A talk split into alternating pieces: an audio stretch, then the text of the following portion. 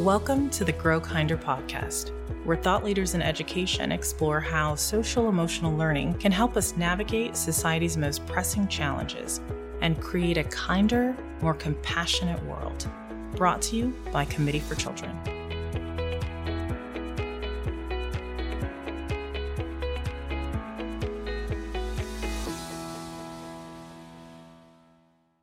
Captain Compassion and Kid Kinder are back to continue the important work of bullying prevention. Captain Compassion is one of my absolute favorite projects that I get to work on here at Committee for Children. I am obsessed. You and the kids in your life have the power to help.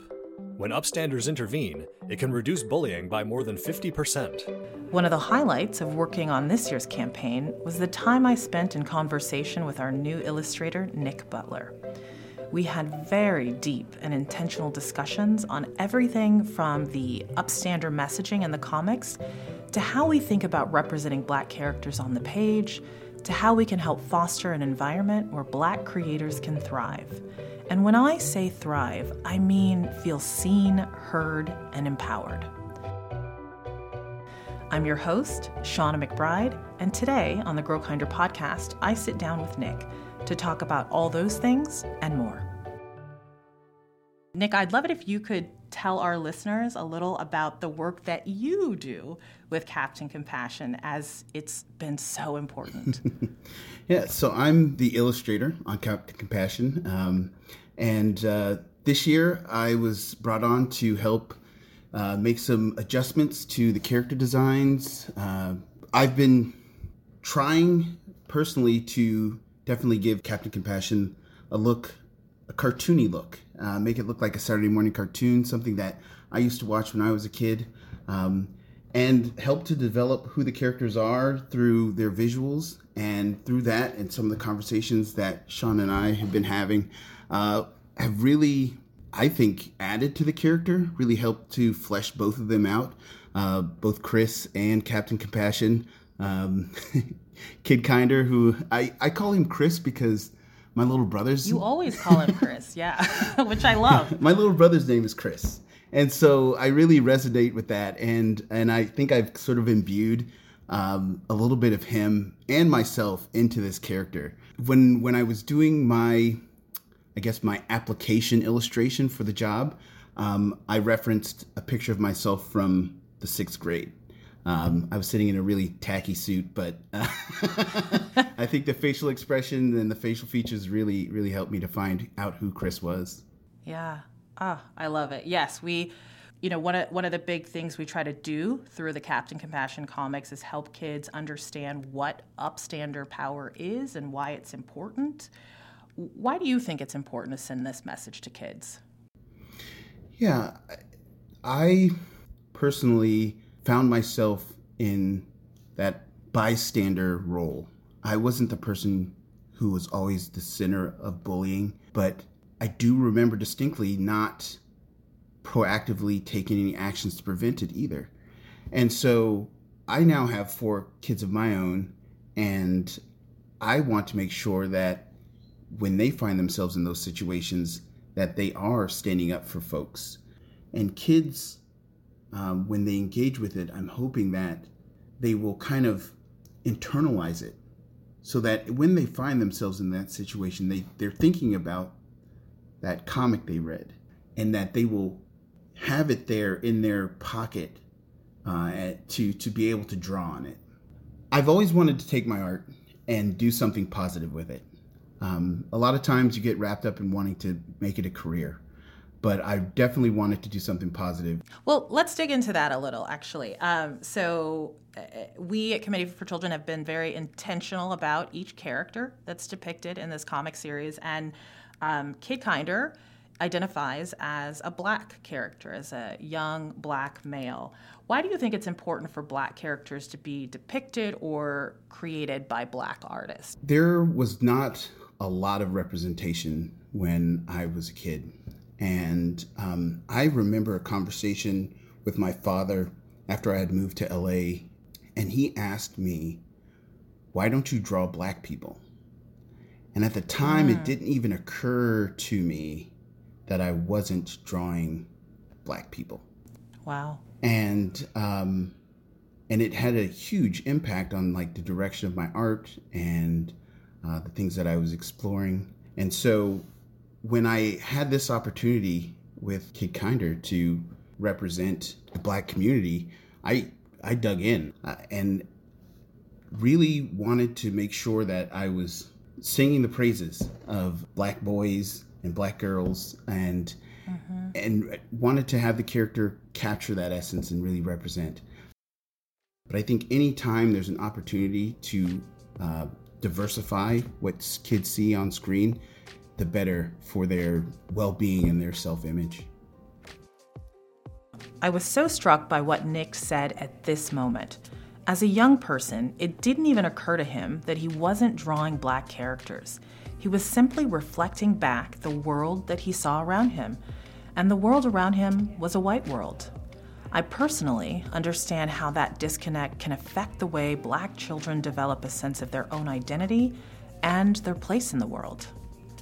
I remember a similar experience that I had as a child. I was living in Guam with my parents. My dad was in the military, and one night I was roaming around our home and I became transfixed with a woman on the television screen. It is truly my most vivid memory, and I remember it like it was yesterday. She was a brown woman, and she was reporting the news.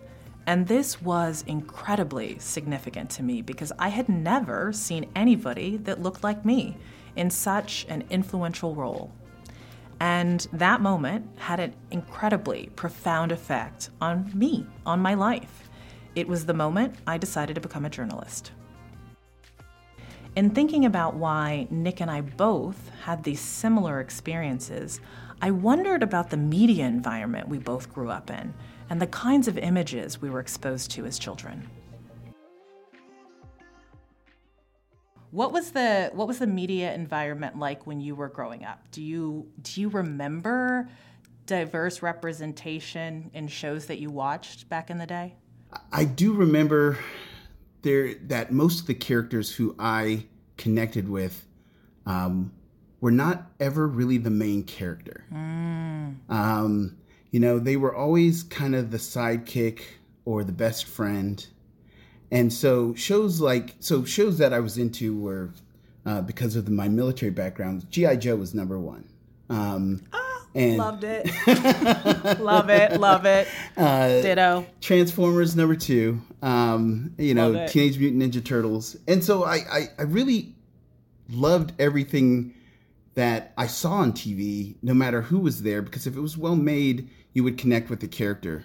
But um, there, there, there weren't a lot of shows that had black leads, um, and um, there the shows that did have uh, black characters. So of course, Fat Albert was one that uh, that I didn't watch a whole lot of, but there was a show where the characters were frogs, but they were very black coated. Uh, there's a show called mm. Street Frogs. So, you know, since I've kind of come to this sort of realization in my life, I definitely want to remedy that and make sure that there's more representation. But I, you know, I wasn't like I said when my dad made me aware of that fact. Uh, that was when I first realized like I think I need to start seeking out things that um, represent me and that I connect with uh, because it wasn't up front uh, when I was a kid. Yeah. Oh, what a! I can imagine what a big moment that was. That conversation with your dad, um, your your army dad, which, by the way, that's okay. My dad was military uh, was a Navy military man, and um, you know, I, we're going to look past the the army piece. Even another thing you said that I wanted to unpack a little is uh, GI Joe. It's so funny. A couple years ago, there was a, a GI Joe movie that came out that I watched, mm.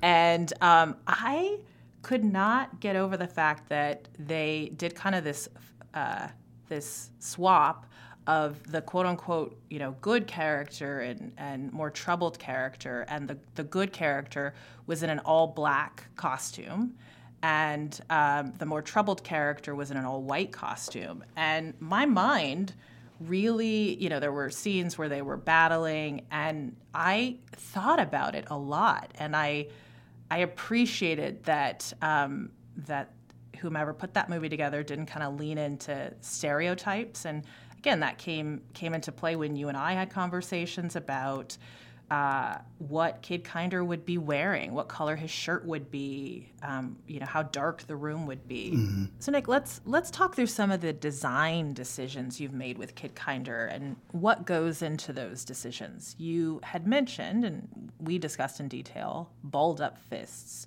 Why was it important to not show Kid Kinder with balled up fists? A lot of times when you draw superheroes, or when I've been drawing superheroes, they're always ready to fight. And so it's been this interesting balance of um, sort of a assertive, strong confidence in resistance to anti-bullying, but not having it being threatening in any way. There's been a perception, and specifically that the, this idea of the angry, aggressive black man. When we were talking, uh, and you reinforced it, was we're very sensitive about making sure that we did not feed into that in any way. Um, that Kid Kinder needed to to give this confident, gentle strength, um, and and that's kind of what I do, have had to do in my daily life. I as a I'm six two, um, and uh, I can I think to some people be intimidating, and so I've always had to posture myself sort of in a way that is non-threatening and and so as I was designing Kid Kinder, I was looking at myself and thinking about myself and thinking about the community and thinking about these ideas that people have formed around characters, black characters specifically, black male characters. And I didn't want to reinforce any of those negative stereotypes. And so I really wanted that that gentle, calm, assertive strength to come across without having to use furrowed brows, or balled fists. So often in animation, but even in everyday life, visual shorthands can be used to convey emotions and feelings. Dark colors often indicate something bad, while lighter colors can indicate something good. Thinking about this, I'm reminded of a story that Bayon Coleman, one of our guests from last season, told me about how a well intentioned teacher let this thinking slip into an activity in her classroom, which had some unintended consequences for her students. The teachers did not want her to have, or any of the scholars to have muddy paintings. And so, what they would do is they would take tape and put it over the black and the brown paint so that they couldn't use those colors when they were doing their rainbows or doing different things. That was intentionally trying to make sure that their pictures were bright and pretty and vibrant what it actually impacted was that my daughter no longer thought of black and browns as pretty colors. This is such a vivid illustration of how seemingly harmless decisions can have negative consequences if we aren't being empathetic in our thinking and considerate in how our actions will be perceived by others. As we work with Nick on these issues in our Captain Compassion series, other independent media creators are doing the same all across the country. I am a part of a much bigger movement, and there are other creators out there who have who started their journey a lot earlier than I did and had to struggle because they were trying to do it way before this sort of recent awakening. Um, one particular um, creator is um, Manuel Godoy. He is uh, the creator of Black Sands Entertainment. And uh, for years, um, he was creating his Black Sands um, intellectual property and continually getting rejected, right? So he would take it to the main studios. Oh, no, thank you. That's not what we're looking for. This is not really in our area. Um, this doesn't really fit our target audience. Uh, and and because his comic was set in uh, an ancient African continent where all of the old gods, uh, all the faces were brown, black, and and so he and was not getting any traction. But just recently, and I don't know if it's connected with some of the things that are happening in society today, his work has exploded. Um, he recently raised, I think, a million dollars in funding uh, for people to back his comics. He's working on a 3D animation, and and it's all driven by characters of color. Um, and he is not, he's not exclusive either. You know, there are characters of all backgrounds in this comic. So, but it's just led uh, by black characters, and it's just exciting to see that these things are now getting funded. Um, you know, Black Panther, though it wasn't animated, had a huge impact on like, hey, the viability of these this type of content is not what you've been telling us for the last 20 or 30 years. Like people want to see this level of diversity. People want to see um, these faces on screen. So um, it's changing slowly, uh, but it's it's changing. Nick, you and I are so in sync because uh, as I was kind of thinking about this conversation, prepping for it, I actually have a note here that says Black Panther. I, I just started thinking about the importance of, from a representation standpoint, the importance of that movie when it came out, and um, you know, how, just how important it is that you see yourself mm-hmm. depicted in positive, amazing, authentic ways. And I remember what that movie did for um, for our community, and still just hearing the the name Black Panther, it, it makes me smile and so incredibly happy. And you're right, it's um, it's a great example of you know in front of the scenes, behind the scenes, um, you know what kind of magic can be made. Mm-hmm. Uh, so, do you feel like you, you kind of touched on this a little. Do you feel like things have been getting better in terms of representation on on screen? What what have your experiences been like behind the scenes working in entertainment? Yeah, in 2003, I was a computer programmer at FedEx, and I wasn't very happy. So I said, "Okay, I'm moving to LA. I don't know what that means. I don't know what that looks like, but I'm going there and I'm going to become an animator. I remember my mentor, I asked him, I told him I wanted to be a show creator, and he told me um, essentially that that will never happen. Mm, and wow. I was I was really crushed at first, but what he meant was that it's such a small, tight knit group of people who get the you get the once in a lifetime opportunity to make a show. And that tight knit group at this point is a very small collection of people who are very similar. I guess the industry leaders at this point are from a very small group of people, and it's hard to introduce people into that. And so uh-huh. those sorts of things tend to keep the diversity out. And um, and uh, I don't know if that was one of the things impacting my journey within it, but after a while, I realized that it's it's much easier to, for me to go out and do my own thing. What do you th- What do you think needs to change? Um, how do you think we get to a place where we really have more diverse groups of people behind the scenes and in, as we were talking about before, decision making roles? Yeah, unfortunately, I think that work is going to have to happen outside of the industry, and so um, a few folks are going to have to do something that captivates the attention of the world. And then the industry is going to come to them asking them to work with them. So you have creators like uh, Issa Rae, um, who are setting up programs and contests and opportunities for creators to sponsor creators outside of the industry. Um, you have, um, you know, I mentioned Manuel of Black Sands building his own thing.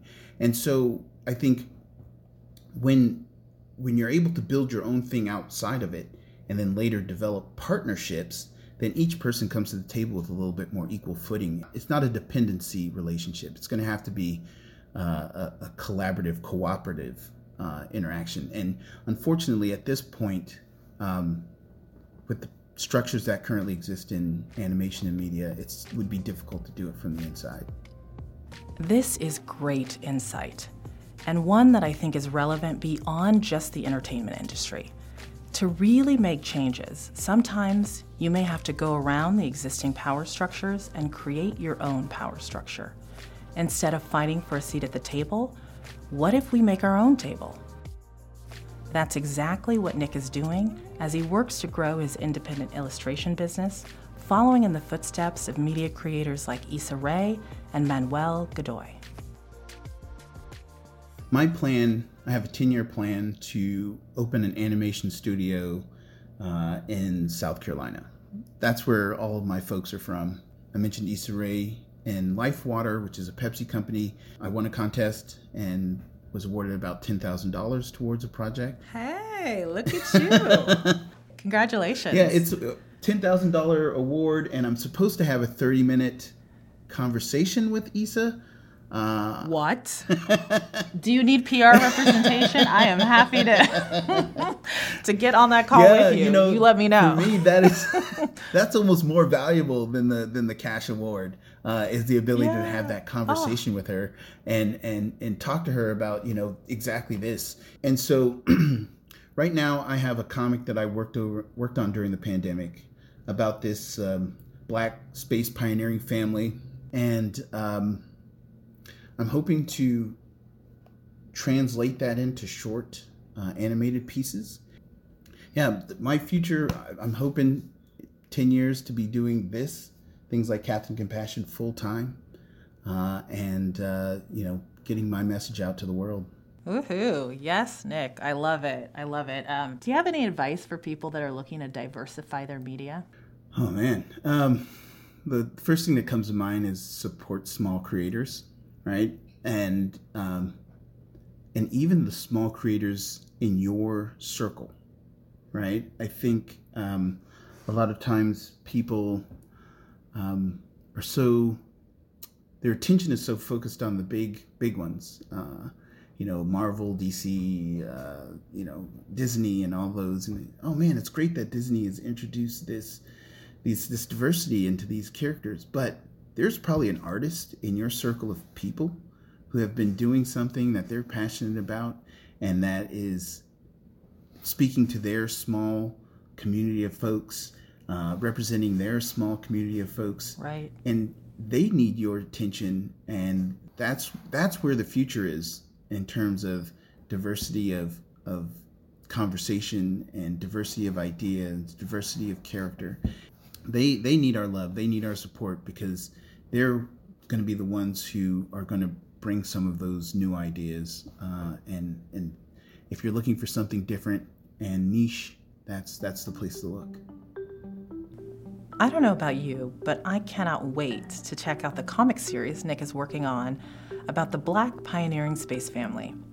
And as we think about diversifying our media and diversifying the media we expose our children to, I think his advice about supporting small creators is spot on.